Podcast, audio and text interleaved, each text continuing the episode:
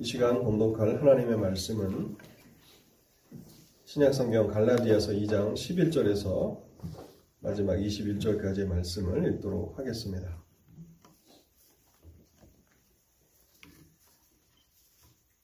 갈라디아서 2장 11절에서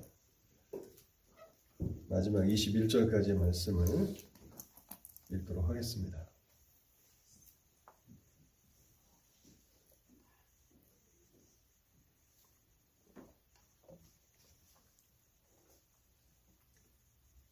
게바가 안디옥에 이르렀을 때에 책망받을 일이 있기로 내가 그를 대면하여 책망하였노라.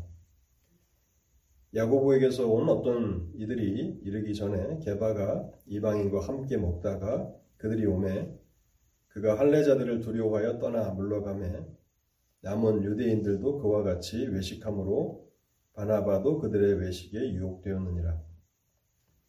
그러므로 나는 그들이 복음의 진리를 따라 바르게 행하지 아니함을 보고 모든 자 앞에서 게바에게 이르되 내가 유대인으로서 이방인을 따르고 유대인답게 살지 아니하면서 어찌하여 억지로 이방인을 유대인답게 살게 하려느냐 하였노라. 우리는 본래 유대인이요 이방 주인이 아니로되 사람이 의롭게 되는 것은 율법의 행위로 말미암음이 아니요 오직 예수 그리스도를 믿음으로 말미암는 줄 알므로 우리도 그리스도 예수를 믿나니 이는 우리가 율법의 행위로서가 아니고 그리스도를 믿음으로써 의롭다 함을 얻으려 함이라. 율법의 행위로서는 의롭다 함을 얻을 육체가 없느니라.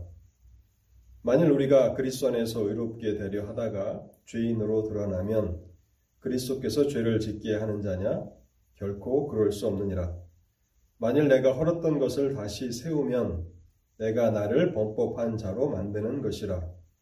내가 율법으로 말미암아 율법에 대하여 죽었나니 이는 하나님에 대하여 살려 함이라. 내가 그리스도와 함께 십자가에 못 박혔나니 그런즉 이제는 내가 사는 것이 아니요 오직 내 안에 그리스도께서 사시는 것이라. 이제 내가 육체 가운데 사는 것은 나를 사랑하사 나를 위하여 자기 자신을 버리신 하나님의 아들을 믿는 믿음 안에서 사는 것이라. 내가 하나님의 은혜를 패하지 아니하노니 만일 의롭게 되는 것이 율법으로 말미암았으면 그리스도께서 헛되이 죽으셨느니라. 아멘. 말씀의 은혜를 구하면서 잠시 기도하겠습니다. 자비로우신 하나님 아버지, 오늘도 여전히 하나님께서 저희들을 향하여서 무한한 은혜와 긍휼을 베푸심으로 저희를 예배의 초소로 인도하여 주셨나이다. 하나님, 이 시간에 하나님의 말씀이 또 이곳에 모인 사랑하는 성도들의 영혼의 양식이 되도록 축복하여 주시옵소서. 어린아이의 오병이어를 축복하셔서 수천 명의 사람들을 배불리 먹이셨던 주님. 비록 빈약한 설교자가 단에 서서 하나님의 진리를 증거할지라도 성령 하나님께서 이 말씀을 축복하시면 이곳에 모인 사랑하는 성도들 풍성히 먹고 만족함을 누리겠사오니 하나님 우리의 예배를 축복하여 주시옵소서.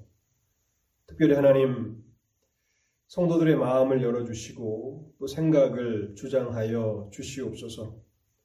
여전히 몸으로는 예배당에 나와 있지만 생각으로는 세상을 방황하지 않게 하시고 또 마음, 마음을 다스려 주실 때에 마음을 열게 하시고 진리의 말씀을 청종하게 하옵소서. 믿음은 들음에서 나며 들음은 그리스도의 말씀으로 말미암았다고 하셨사오니 하나님의 말씀을 들을 때에 믿음의 놀라운 역사들을 허락해 주시고 또 성도들의 믿음이 자라게 하옵소서. 단에서 연약한 종을 불쌍히 여겨 주시고 말씀의 진리를 온전히 드러낼 수 있도록 성령의 은혜와 능력을 더하여 주시옵소서. 이 시간을 주의 성령께 온전히 의탁하옵나이다. 이 모든 말씀 우리 주님 예수 그리스도의 이름으로 기도하옵나이다. 아멘. 율법주의는 사람이 구원을 받기 위해서 예수 그리스도를 믿을 뿐 아니라 율법도 지켜야 한다는 가르침을 말합니다. 율법을 구원의 수단으로 생각하는 것이 율법주의의 특징입니다.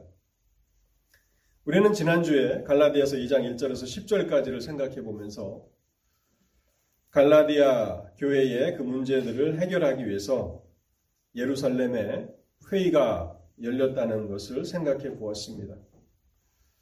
구원을 받기 위해서 예수를 믿는 것만으로 충분한가? 아니면 율법주의자들이 주장하는 것처럼 율법에 따라서 할례를 받아야 하는가? 그 문제를 논의하기 위해서 예루살렘 회의가 열렸고 사도들은 한결같이 예수를 믿음으로 사람은 구원을 받는다는 사실을 확증하였습니다. 그리고 결국 율법주의자들은 어떤 사람인가가 드러나게 되었는데요. 예수 그리스도께서 율법의 저주를 받으심으로 믿는 자들에게 주신 자유를 빼앗고 다시 종으로 삼으려고 기회를 엿보는 사람들이 바로 율법주의자다라고 하는 그, 그들의 정체성이 드러나게 된 것입니다. 오늘 우리 가운데도 하나님의 진리를 바로 이해하지 못한다면 우리는 참된 자유를 누리지 못하고 다시 종으로 속박된 삶을 살아갈 수밖에 없음을 생각하게 됩니다. 그래서 바울은 복음 진리가 항상 너희 가운데 있게 하라. 복음의 진리가 항상 너희 가운데 있게 하라. 그렇게 권면하였던 것을 우리가 생각해 보았습니다. 예수 그리스도 안에 있는 성도들은 참된 자유를 가지고 있습니다. 그런데 이 자유는 방탕함을 따라서 마음대로 자신이 원하는 것을 따라서 살아가는 그런 방종과는 구분이 되어야 합니다. 예수 그리스도 안에 있는 이 자유는 다른 사람들의 유익과 하나님의 영광을 위해서 사용되어야 함을 갈라디아서는 우리에게 가르쳐 줍니다. 그런 차원에서 사도행전 15장에는 바울이 이방인 디도를 억지로 할례를 받게 하지 않았는데 16장에서는 바울이 그의 참 아들이라고 호칭하는 또 다른 아들, 아들 디모데에게 할례를 행합니다. 그 이유는 디모데가 장차 불신 유대인들 가운데 복음 사역을 하게 될 텐데 복음 사역에 유익되다고 판단했기 때문에 그러한 것입니다. 이것이 바로 그리스도인의 참된 자유인 것입니다. 오늘은 이제 갈라디아서 2장 11절부터 16절까지 이렇게 말씀을 생각해 보게 될 텐데요. 본문은 소위 안디옥 사건이라는 그러한 유명한 사건을 다루고 있습니다. 안디옥 사건이라고 하는 것은 바울이 베드로를 공개적으로 책망한 사건을 말하는데요. 그럼 베드로는 어떤 사람입니까? 신앙적으로 바울보다 대선배죠. 그리고 예수님의 수제자로서 예루살렘 사도들을 대표하는 사람이 베드로입니다. 그리고 그는 예루살렘 교회의 지도자 중 한 사람에 분명한데 사도로 부르심을 받았지만 맨 마지막에 사도로 부르심을 받은 사람이 바울이고요. 또 바울 자신의 표현을 빌리면 만삭되지 못하여 난자 같은 사람이 바로 바울이다. 자기 자신을 그렇게 표현합니다. 만삭되어 나지 못했던 그런 사람이다. 그 바울이 신앙의 선배였던 베드로를 책망한 사건이 발생하였다는 것입니다. 사건의 자세한 내막은 12절과 13절에 잘 설명되어 있는데요. 베드로가 예루살렘 회의 이후에 안디옥 교회를 방문하였습니다. 안디옥 교회를 방문해서 안디옥 교회에는 많은 이방인 형제들이 또 자매들이 있었을 텐데 그 이방인들과 식탁의 교제를 나누고 있다가 갑자기 그 자리를 피하는 사건이 발생하게 됩니다. 네, 12절 말씀에 보면요. 먹다가 라고 하는 단어가 나옵니다. 개바, 여기 개바는 베드로를 말하는 것입니다. 베드로의 또 다른 이름을 어, 개바라고 쓰고 있는데 개바가 이방인과 함께 먹다가 이 먹다가라고 하는 동사는 헬라어로 미완료 시제로 이렇게 표현이 되어 있습니다. 헬라어의 미완료 시제는 반복되는 행위를 묘사할 때 사용되는 것입니다. 그래서 부정과거라고 하는 그 시제는 딱 한 번 일어난 일을 가리킬 때 부정과거라는 그런 시제를 사용하고 계속 반복된 행위를 표현할 때는 미완료 시제를 사용합니다.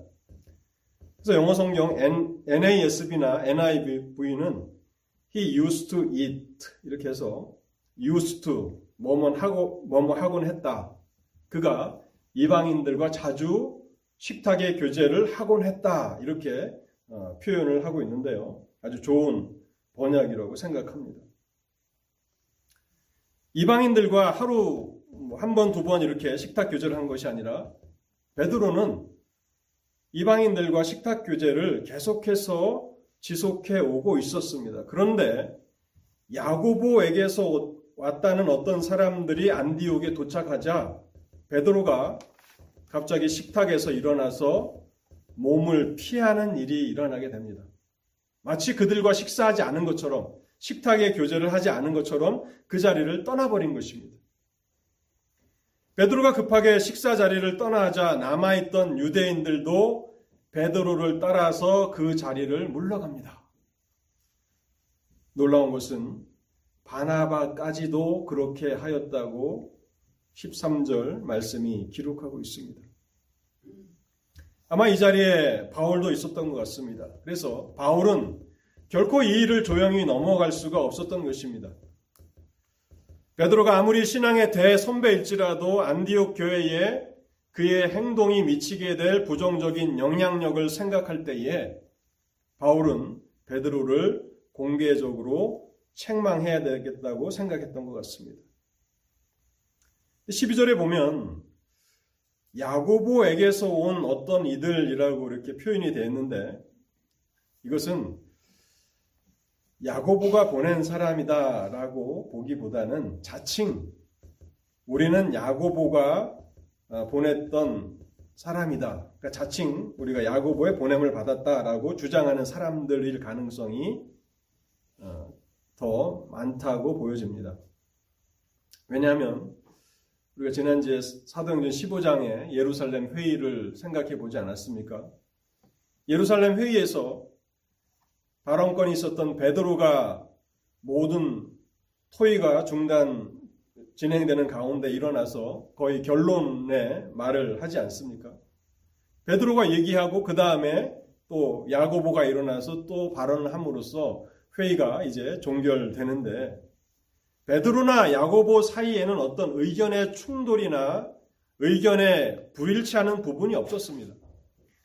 믿음과 또 율법에 관하여서 그 두 사람은 완전한 의견의 일치를 보였기 때문에 본문에서 야고보에게서 온 어떤 사람이다 하는 것은 야고보가 보낸 사람이 아니라 자기들 스스로를 그렇게 소개하는 것이죠. 우리는 야고보의 보냄을 받은 사람입니다라고 그렇게 어, 사실이 아니라 거짓을 덧붙여서 예루살렘 교회에서 왔는데 마치 야고보가 보낸 사람처럼 그렇게 소개하는 사람들일 것이라고 우리는 생각하게 됩니다. 근데 여러분, 이 율법주의가 얼마나 초대 교회에 많은 폐를 끼쳤는가를 우리는 알게 됩니다. 예루살렘 회의가 있기 전에 이 사람들, 율법주의자들은 어떠한 일을 했습니까? 갈라디아 교회들을 돌아다녔습니다. 오늘날처럼 뭐 교통이 또 편의 시설이 잘 발달된 것도 아닌데 갈라디아 교회들을 돌아다니면서 구원을 얻기 위해서는 예수를 믿을 뿐만 아니라 율법에 따라서 할례도 받아야 한다고 주장하면서 갈라디아 교회들을 혼란케 했던 사람들입니다. 그런데 예루살렘 회의를 통해서 이제 사람은 예수를 믿음으로써만 구원받는다는 사실이 공식적으로 확정되었지만 여전히 이 사람들은 교회의 결정에 순복하지 않고 자신들의 주장을 지속해 나갈 방법을 물색하고 있었던 것입니다. 예루살렘 교회가, 예루살렘 회의가 모든 신앙생활의 내용을 구체적으로 다룰 수는 없었습니다. 이방인들이 어떻게 하나님의 교회에 들어올 수 있는가라고 하는 이 중대한 문제만을 다루지 않았습니까? 그래서 하나님을 믿어서 하나님께로 돌아오는 이방인들에게 율법의 무거운 굴레를 씌우지 말자 하는 것이 예루살렘 회의의 결론이었습니다. 그런데 교회 안에서 유대인들과 이방인들이 어떻게 교제해야 하는가 라고 하는 이 문제는 사실 다룰 만한 시간적인 여유가 없었을 것입니다. 바로 율법주의자들이 이 틈을 파고 들었던 것입니다. 갈라디아서 2장 말씀을 우리가 깊이 묵상해 보면요. 율법주의자들이 어떠한 내용을 예루살렘 회의 이후에 주장했는가를 충분히 추측할 수 있는데요. 이방인들이 율법의 행위가 아니라 예수 그리스도를 믿음으로 교회 안에 들어온다는 사실은 우리도 인정한다. 그러나 여전히 유대인들은 유대인의 전통을 따라서 율법을 지키는 삶을 지속해야 하고 그래서 교회 안에서도 유대인들은 유대인들끼리 또 할례도 받지 않고 예수를 믿음으로만 들어왔던 이방인들은 이방인들끼리 교제해야 한다라고 주장을 펼쳤던 것 같습니다. 그거는 한국 교회 역사를 보면요. 뭐 우리 교회 성도들은 뭐 남녀가 이렇게 섞여서 앉아 있었는데 앉아 계시는데 그 초창기 성교사들이 어, 들어와서 예배할 때는 이 중간에 이렇게 커튼 천으로 어, 커튼을 쳤고 그래서 이쪽은 남성도들, 이쪽은 여성도들. 그래서 강대상에서는 이렇게 양쪽을 다 볼 수 있지만 남성들과 여성들이 서로 볼 수 없도록 중간에 커튼을 쳤다는 기록을 제가 읽어본 적이 있습니다. 그러니까 한 번의 어떤 회의로, 한 번의 어떤 그 토론으로 교회 안에 있는 모든 문제들이 다 해결될 수 없기 때문에 그 집요함을 가지고 이제 안디옥 교회를 공격하기 시작한 것입니다. 베드로는 아마 이 부분에 대해서 여전히 어, 확신을 가지고 있었지만 이 사람들의 집요함 때문에 넘어지지 않았는가 그렇게 생각을 하게 됩니다. 율법자, 율법주의자들의 생각 속에는요, 여전히 율법을 따라서 할례를 받는 유대인들은 1등 신자다라는 그러한 생각이 지배적이었고, 율법에 따라서 할례도 받지 않는 예수를 믿음으로써만 교회 안에 들어온 이방인 그리스도인들은 열등한 사람들이라는 그러한 의식이 있었던 것이 분명합니다. 그런데 오늘 갈라디아서 2장 12절에 보면 베드로는 그러한 주장이 진리를 근거한 것이 아니라는 사실을 알기 때문에 오래 전부터 이방인 신자들과 식탁의 교제를 했던 것입니다. 그리고 사도행전 15장에서도 분명히 그가 담대하게 말하지 않았습니까? 너희가 어찌하여 하나님을 시험하여 우리 조상과 우리도 능히 매지 못하는 멍해를 제자들의 목에 두려느냐? 우리도 못했고 우리 조상들도 하지 못했던 율법의 멍해를 왜 이방인 그런 제자들에게 두려느냐라고 담대하게 선언했던 것입니다. 이렇게 담대했던 그래서 자신의 확신을 피력했던 베드로가 율법주의자들을 두려워해서 급하게 그 자리를 피했다라고 하는 것은 성경의 기록이 아니면 우리가 잘 믿지 못했을 그런 부분일 것입니다. 12절에 보면요. 그가 할례자들을 두려워하여 떠나 물러가매. 베드로가 유대주의자들을 두려워했던 것입니다. 이 말은 그만큼 사람이 예수를 믿어서 하나님의 백성이 된다고 하지만 여전히 옛 성품들을 예전의 그런 전통들을 습관들을 그대로 지속하고 있다는 것입니다. 베드로가 두려웠다는 것은 무엇이겠습니까? 이제 예루살렘에서 유대인들을 대상으로 복음 사역을 하게 되는데 그 사람들이 여러 곳을 돌아다니면서 베드로에게 악한 소문을 퍼뜨린다면 그가 지도자로서의 그런 권위를 발휘할 수 있겠습니까? 그래서 그런 것들을 두려워하지 않았는가라고 우리가 추측해 볼 수 있는데요.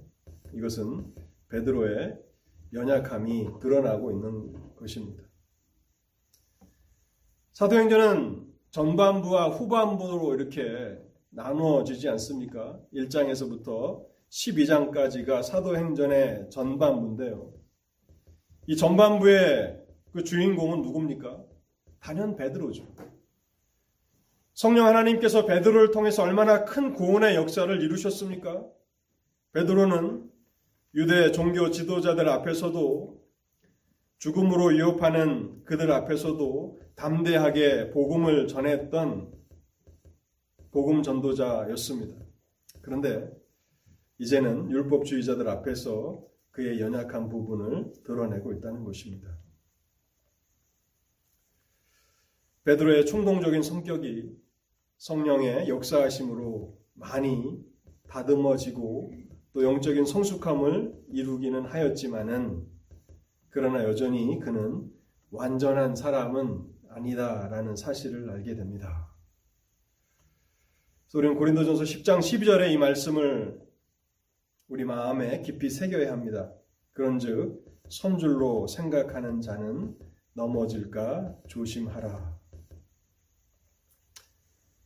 진리에 굳게 선다는 것, 자신이 알고 자신이 확신한 그것을 따라서 살아간다라고 하는 것은 결코 쉬운 일이 아니라는 것입니다.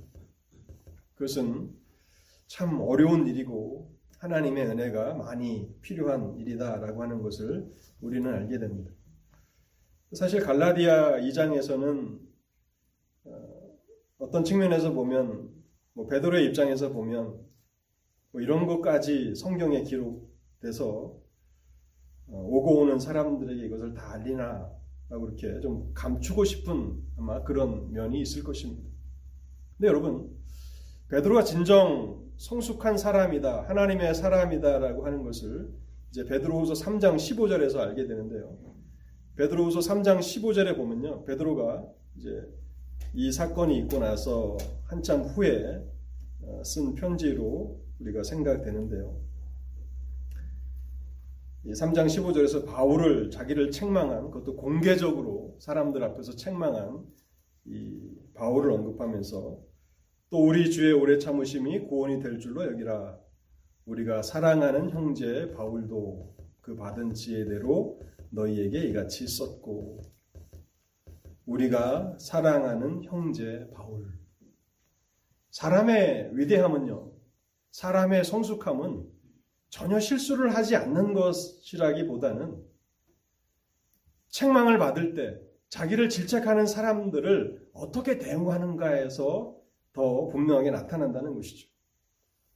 여러분 이런 공개적인 망신을 당했는데 그 마음 속에 겉으로는 뭐 잘 받아들이는 척 하지만 마음에 언젠가 내가 이 수모를 갚아주리라고 하는 그런 원망하는 마음을 품지 않겠습니까?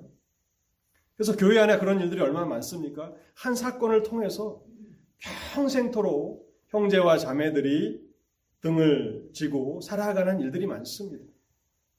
베드로의 위대함은 사실 저는 어, 완전한 그런 모습을 보여줬기 때문이라기보다는 베드로 후서를 쓰면서 오랜 시간이 흘렀을 텐데 그때 바울을 기억하면서 우리가 사랑하는 형제 바울이라 이렇게 쓸 수 있다라고 하는 것이 그의 영적인 어, 성숙함의 증거라고 저는 생각을 합니다. 자, 이 문제를 바울의 입장에서 좀 생각해 보면요. 바울은 베드로를 개인적으로 만나서 그의 잘못을 지적할 수 있지 않았을까라고 우리가 생각할 수 있습니다.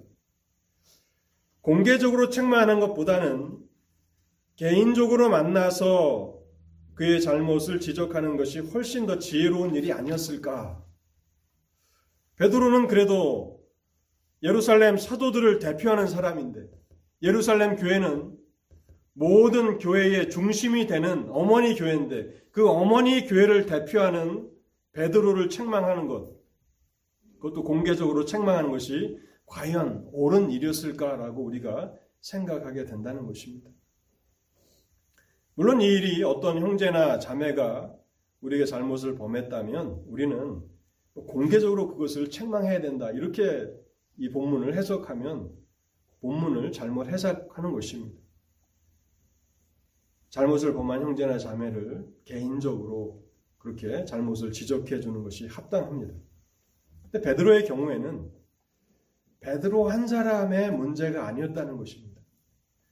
베드로가 이런 외식되는 행위를 하자 그 자리에 함께 있었던 여러 유대인들이 베드로를 따라서 그 자리를 물러갔고 더욱 심각한 것은 안디옥 교회의 지도자였던 바나바까지 이 일에 연루되었다는 것입니다. 여러분 바나바는 누굽니까? 안디옥 교회의 실제적인 목회자입니다. 오늘날로 말하면 그 교회 담임 목사인 거죠. 안디옥 교회의 바나바까지 이 일에 연루됐다는 것이죠. 물러간 사람들의 문제만 있는 것입니까? 이제 막 복음을 듣고 예수 그리스도를 믿어서 안디옥 교회의 지체가 된 이방인 성도들은 어떻습니까? 그들이 이 일로 인해서 받았을 마음의 상처를 생각할 때에 바울은 베드로를 공개적으로 책망하지 않을 수 없던, 없었던 것입니다. 그래서 그 베드로를 책망하는 그 내용이 14절에 나와 있는데요. 14절 말씀을 다시 한번 읽어보겠습니다. 그러므로 나는 그들이 복음의 진리를 따라 바르게 행하지 아니함을 보고 모든 자 앞에서 개바에게 이르되 내가 유대인으로서 이방인을 따르고 유대인답게 살지 아니하면서 어찌하여 억지로 이방인을 유대인답게 살게 하려느냐 하였노라. 베드로가 그가 알고 확신한 대로 진리를 따라서 살지 않았다라고 하는 것입니다. 여기 유대인답게 산다라는 말과 유대인답게 살지 않는다라고 하는 말이 나오는데요. 이 용어들을 좀 설명해 드리겠습니다. 유대인답게 산다는 것은 무엇입니까? 유대인들은 율법을 지키며 살아가면서 그것이 자기의 공로를 쌓는 것이다. 율법을 지키며 살아가는 것이 자기 의를 쌓는 것이라고 생각하면서 살아갔습니다. 그래서 자신들은 남보다 더 거룩하고 의롭고 우월하기 때문에 당연히 하나님의 은혜를 받을 만하다고 생각하며 살았던 것이죠. 그것이 유대인답게 사는 것입니다. 우리가 하나님 앞에 열심히 신앙생활을 하고 또 기도도 하고 성경도 읽고 또 봉사도 하고 여러 일들을 행할 수 있습니다. 그런데 그것을 공로를 쌓는 것으로 나의 의를 쌓는 것으로 생각한다면 그것은 율법주의적인 그런 마음을 가지고 있는 것입니다. 그것은 은혜 방편을 사용하는 것이지만 그것을 했다고 해서 하나님 앞에 내가 은혜를 받을 만한 자격을 갖는 것은 아니라는 것입니다. 유대인답, 유대인답게 살지 않는다는 것은 어떤 말입니까? 반대 말이죠. 율법은 그런 목적으로 주신 것이 아님을 알기 때문에 더 이상 율법을 지킨다거나 여러 가지 종교적인 규례를 행할 때에 그것이 자기의 의를, 자기의 어떤 공로를 쌓는 것이라고 생각하지 않고 살아가는 것이죠. 유대인들에게 있어서 이 문제가 굉장히 중요한 문제였는데요. 오늘날도 뭐 좀 카타르 월드컵 소식을 뉴스를 통해서 들으면 뭐 이슬람이 돼지고기를 먹지 않기 때문에 선수들에게 뭐 돼지고기가 제공되지 않는다고 했는데 사실 이슬람교도 기독교에서 그 뿌리를 두고 있기 때문에 어, 모세 율법 이런 부분들은 이제 이슬람교도 어, 성경과 같이 이렇게 해석을 합니다. 그러나 또 이 아브라함 전통의 그 성경 구약 성경은 아브라함의 그 후손을 기록하지만 이슬람교는 어, 그렇게 해석하지 않고 있죠. 그래서 이제 그런 부분이 좀 이스마엘 계통으로 해석하는 것이 다르지만 그만큼 이제 현재 유대인들에게 있어서도 먹는 문제는 굉장히 중요했습니다. 레위기 11장에 보면요. 정결한 음식과 부정한 음식이 있습니다. 그래서 먹어서는 안 되는 음식이 있고 또 먹을 수 있는 음식이 있죠. 그래서 무엇을 먹을 건가 하는 것은 유대인들에게 있어서 경건을 중요하게 생각하는 유대인들에게 있어서 중요한 문제였고 거기에 더해서 누구와 먹을 것인가 그 문제 또한 매우 중요했습니다. 율법에 의하면 부정한 것이나 부정한 사람과 접촉하게 되면 접촉하는 그 사람도 부정해진다고 가르치기 때문에 부정한 사람들과 식탁에 교제를 한다는 것은 내가 더러워지는 것이기 때문에 유대인들에게 있어서 식탁에서 무엇을 먹는가, 누구와 먹는가는 매우 중요한 문제였다는 것입니다.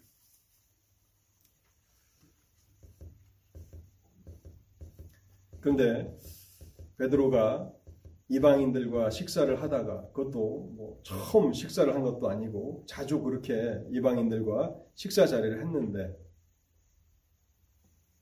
예루살렘에서부터 율법주의자들이 왔다 하는 그 소식을 듣고 그 자리를 떠나갔다는 것은 결국 율법주의자들의 주장이 옳다고 그의 행동을 통해서 증명해 주는 그런 역할을 하게 된 것이기 때문에 바울은 이제 이 베드로를 공개적으로 책망할 수밖에 없었던 것입니다.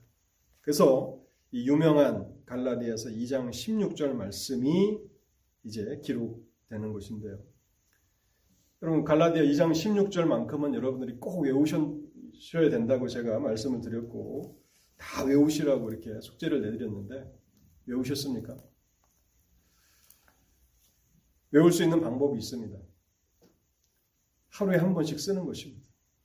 갈라디아 2장 16절을 하루에 한 번씩 쓰십시오. 100번만 쓰면 안 외워질래야 안 외워질 수가 없습니다.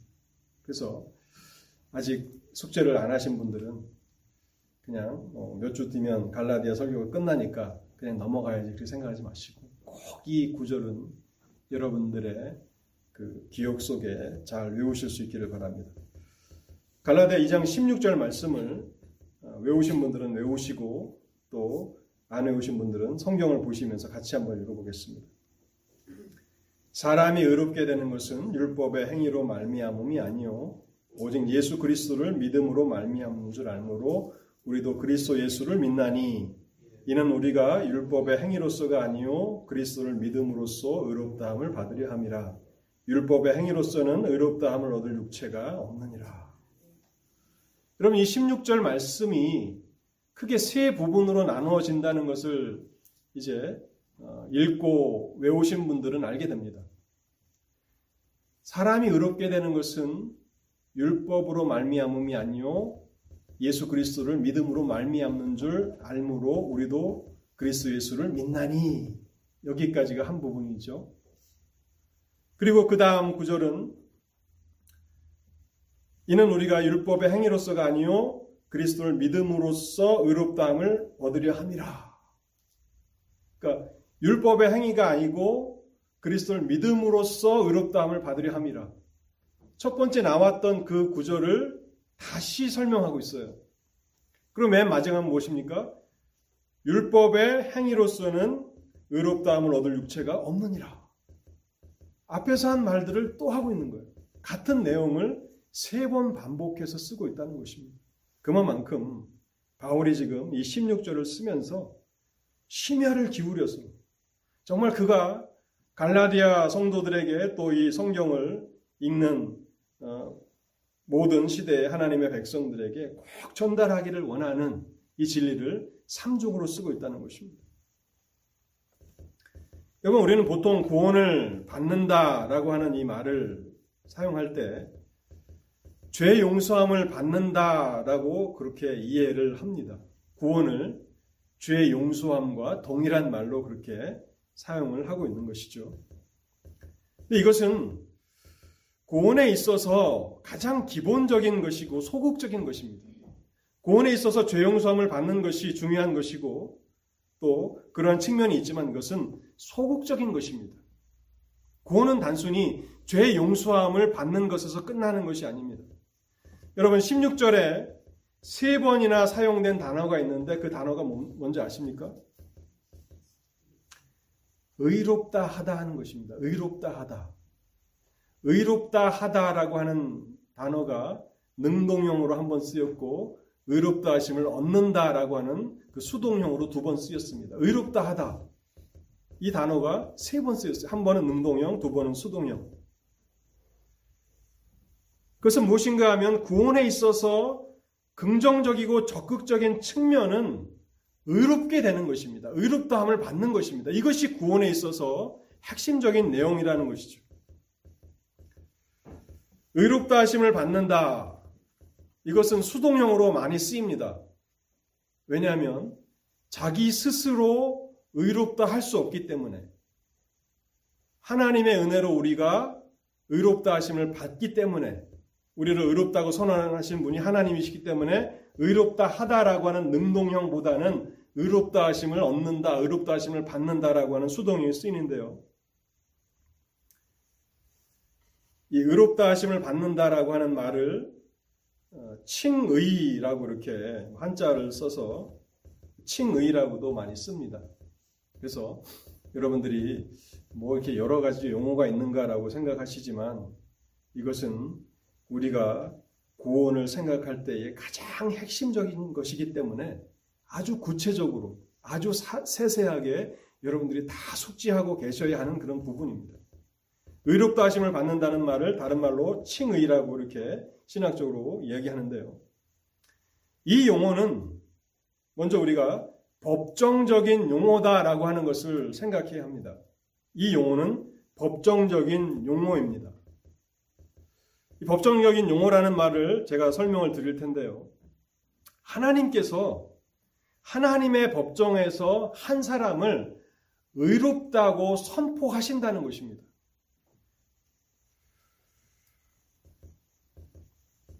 우리가 어, 칭의를 공부할 때에 신명기 25장 1절 말씀을 이해하면 도움이 많이 되는데요. 신명기 25장 1절에 보면요. 이런 말씀이 써 있습니다.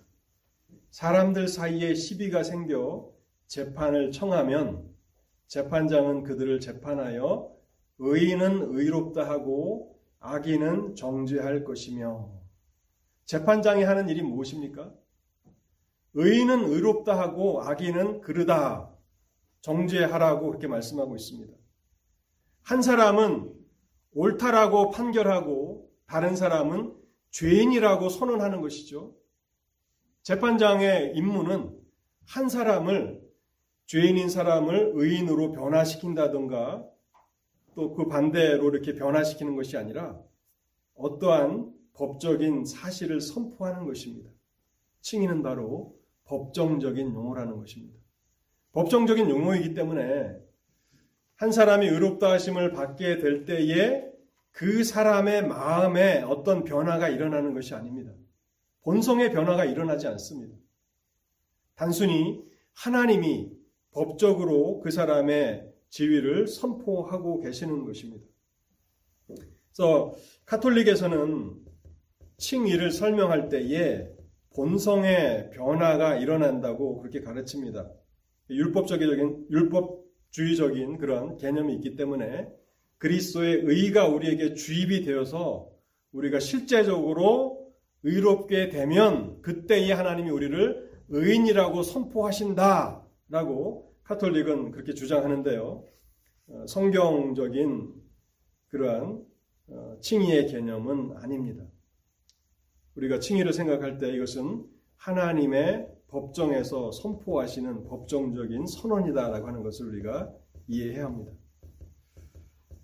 하나님께서는 은혜로우신 분이시라서 예수 그리스도의 대속 사역에 근거하고 또 율법에 대한 완전하신 순종에 근거하여서 한 죄인을 의롭다고 선언하시는 것입니다. 그것이 칭의고 의롭다 하심을 받는 것입니다. 이제 우리가 다음 주에는 실제적으로 본성이 거룩해지는 본성이 변화가 되는 성화에 대해서도 어, 생각해 볼 텐데요. 일단 오늘은 칭의 의롭다 하심을 받는다라고 하는 이 측면에서 본성의 변화는 일어나지 않는다는 것을 여러분 기억하십시오. 이것은 법정적인 선언입니다. 여기 법정은 이제 요한계시록에 보면 하나님의 심판대라고 하지 않습니까?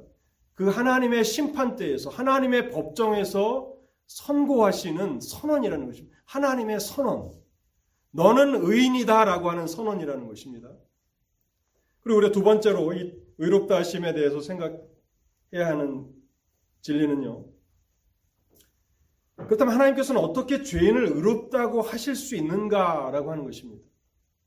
어떻게 하나님이, 거룩하신 하나님이 죄인을 의롭다고 선언하실 수 있는가? 여기에 대해서 성경은 전가라고 하는 단어를 통해서 답변을 합니다. 전가. 전가라는 말은 옮겨진다라고 하는 그런 말인데요. 성경에는 우리의 죄가 하나님의 아들 예수 그리스도께로 옮겨진다고 말씀하고 있죠. 그것을 죄의 전가라고 말합니다. 우리의 죄가 예수 그리스도께로 옮겨집니다.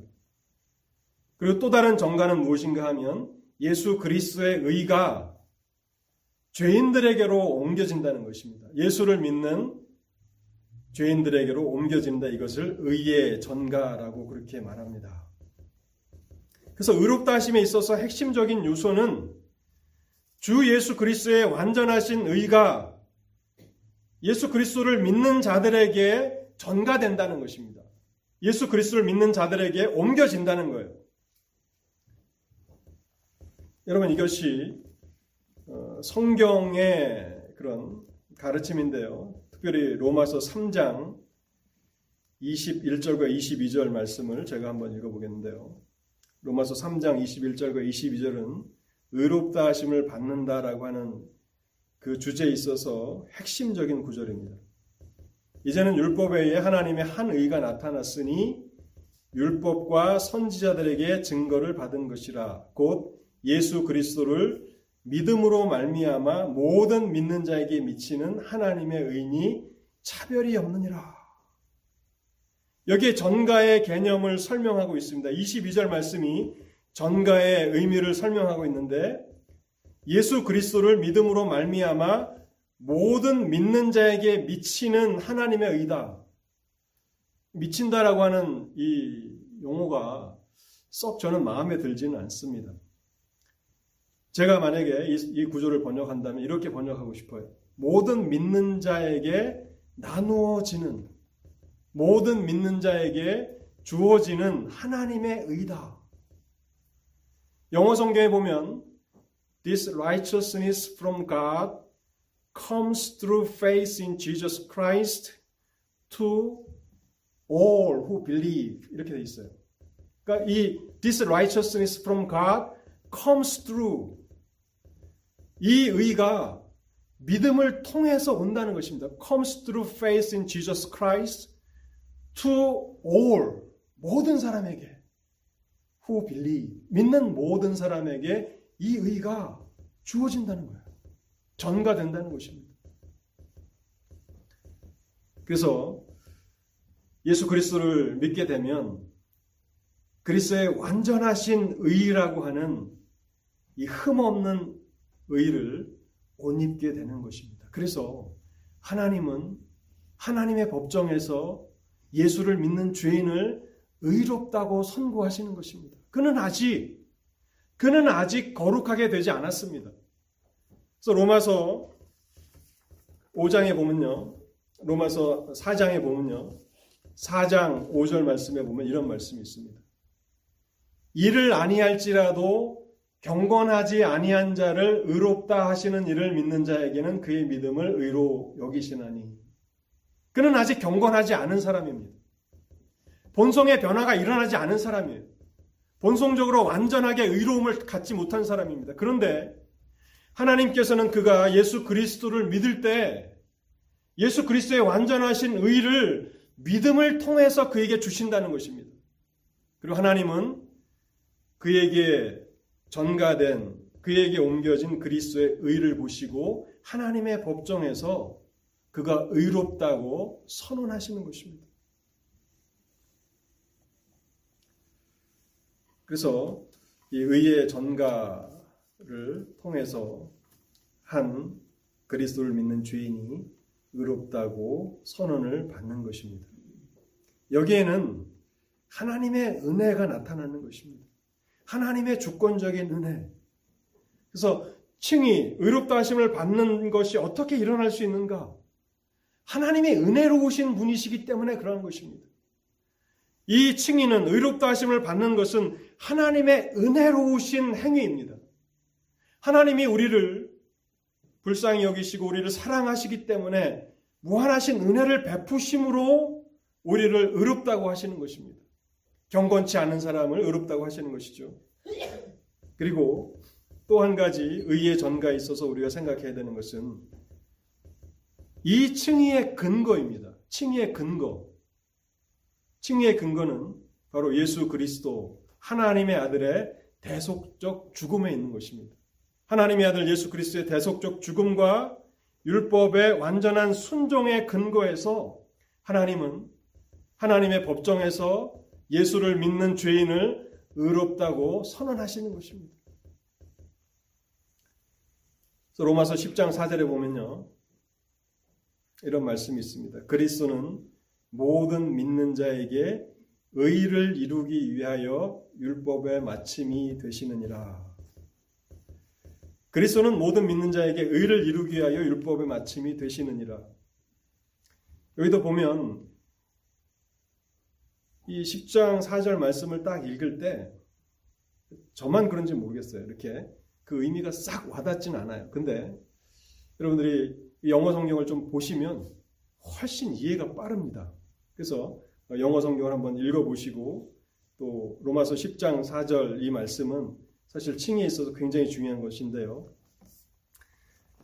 영어 성경은 그 for라고 이렇게 그 의를 예수 그리스도께서 율법의 마침이 되시는데 그 이유는 무엇인가 하면 for everyone who believe 그렇게 돼 있어요. for everyone who believe 믿는 모든 사람들을 위하여 율법의 마침이 되셨다라고 말하는 거예요.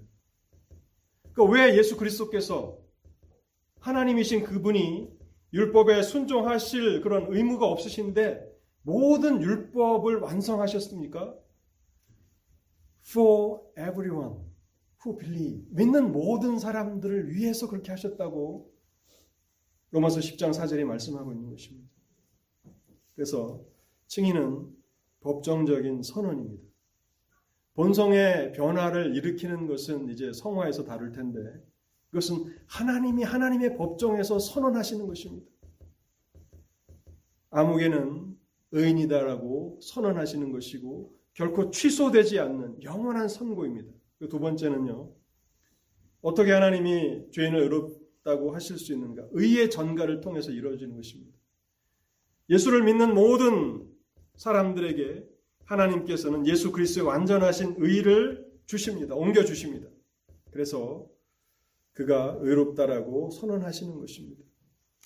이 의를 전가하시는 하나님은 은혜로우신 분이시고 또 이 일을 이 선언을 가능하도록 예수 그리스도께서 십자가의 대속적 죽음을 죽으셨고 율법에 대한 완전한 순종을 행하셨기 때문에 하나님의 이 의롭다 하시는 행위는 온전한 것입니다.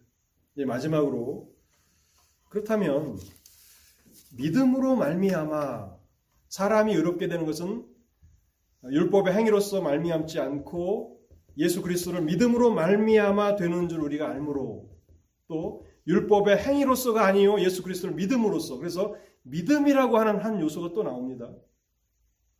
칭에 있어서 믿음의 역할은 무엇인가를 간단하게 말씀드리고 오늘 설교를 마치겠습니다. 우리가 의롭다 하심을 받는데 믿음으로 말미암아 의롭다 하심을 받는데 칭에 있어서 믿음의 역할은 무엇인가 하는 것입니다.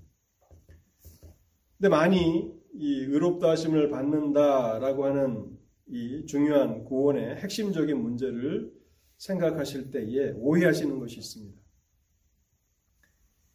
믿는 것 때문에 나의 믿음의 행위 때문에 내가 의롭다 하심을 받는다.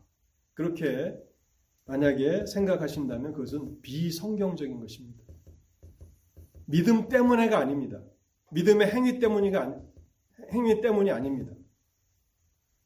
믿음은 하나님의 은혜의 선물을 받는 통로이고 도구입니다. 그것은 통로이며 도구일 뿐이지 그것이 근거가 되거나 그것이 어떠한 우리를 받을 만하게 이렇게 자격을 주는 것이 아니라는 것입니다.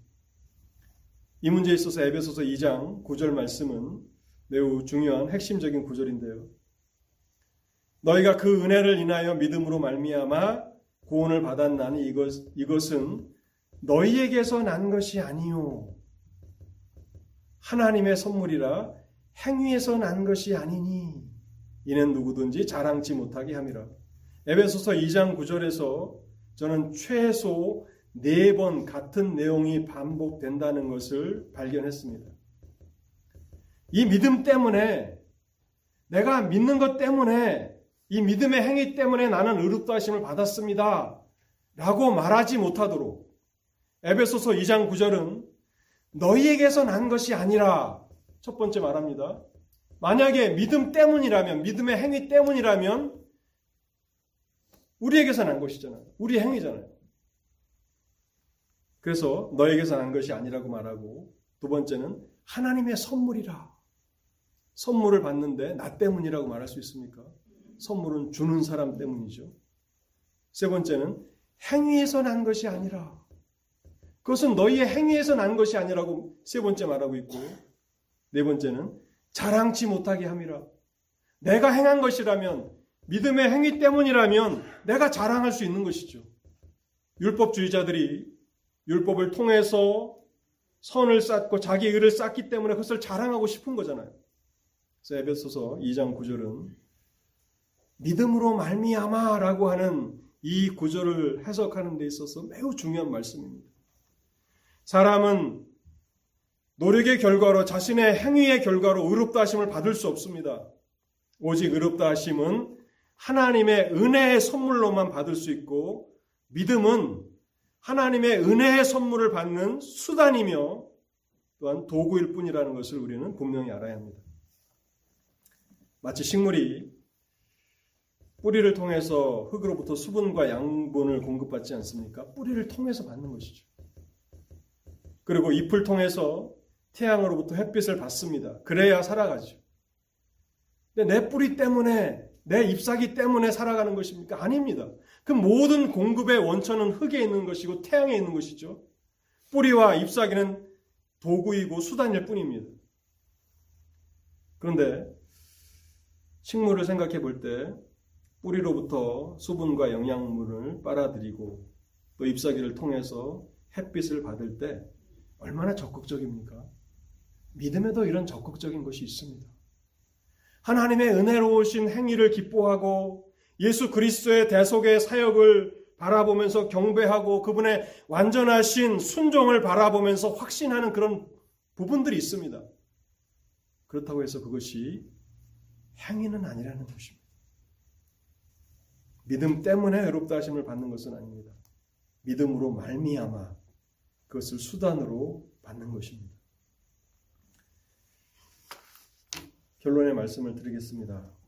오늘 갈라디아서 2장 16절, 2장 16절 말씀은 여러분들이 평생에 분명하게 알고 또 여러분의 마음에 또 그 기억 속에 기억되어야 하는 말씀입니다. 그래서 다 외우지 못하셨다면 100번만 쓰십시오. 그러면 저절로 외워질 것입니다. 의롭다 하심을 받는다는 것은 세 가지를 말씀드렸습니다. 법정적인 용어입니다. 우리의 하나님 앞에서의 법적인 지위가 의인이라고 선포하시는 하나님의 선포입니다. 취소될 수 없는 선포입니다. 두 번째는 의의 전가를 말씀드렸습니다. 어떻게 하나님이 죄인을 의롭다고 하실 수 있는가? 하나님께서는 은혜로우신 분이십니다. 그래서 예수 그리스도의 대속적 죽음과 완전하신 순종의 근거에서 예수 그리스도의 완전하신 의를 예수를 믿는 자들에게 제공하십니다. 옮겨주십니다. 그래서 그 의의 근거에서 하나님은 한 믿는 죄인을 의롭다고 하시는 것입니다. 마지막으로 우리는 믿음의 역할을 생각해 보았습니다. 믿음은 단순히 하나님의 은혜의 선물을 받는 수단이며 통로입니다. 자랑치 못하는 것입니다. 오직 하나님께만 감사하고 하나님께만 영광을 돌려야 하는 것입니다. 같이 기도하시겠습니다. 하나님 아버지, 오늘도 하나님의 말씀을 저에게 들려주신 것을 감사합니다. 우리가 하나님의 구원받은 백성들로서 우리 자신이 어떤 은혜를 힘입고 살아가고 있는지를 갈라디아서를 통해서 생각해 보고 있습니다. 하나님, 우리 이 구원을 통해서 나타나는 하나님의 주권적인 은혜의 깊이를 더 맛보게 하옵시고 또한 우리를 의롭다 하시기 위해서 예수 그리스도께서 십자가에서 대속적 죽음을 죽으셨음을 분명히 알게 하옵소서.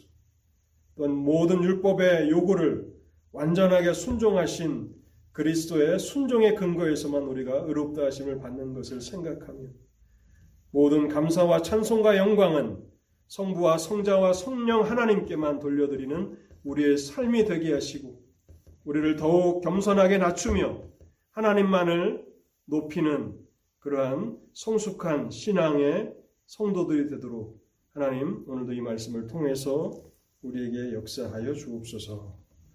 혹시 여전히 그리스도 밖에서 하나님의 진노의 아들로 살아가고 있는 자들이 이 예배당 안에 있다면 하나님 오늘도 이 말씀을 사용하셔서 그들을 생명의 길로 인도해 주시고 사람은 율법의 행위로서가 아니라 오직 예수 그리스도를 믿음으로써만 의롭다 하심을 받는다라고 하는 이 놀라운 복음의 소식을 깊이 깨닫고 참된 기쁨과 평강을 누리는 은혜로 인도하여 주옵소서. 이 모든 말씀 우리 주님 예수 그리스도의 이름으로 기도하옵나이다. 아멘.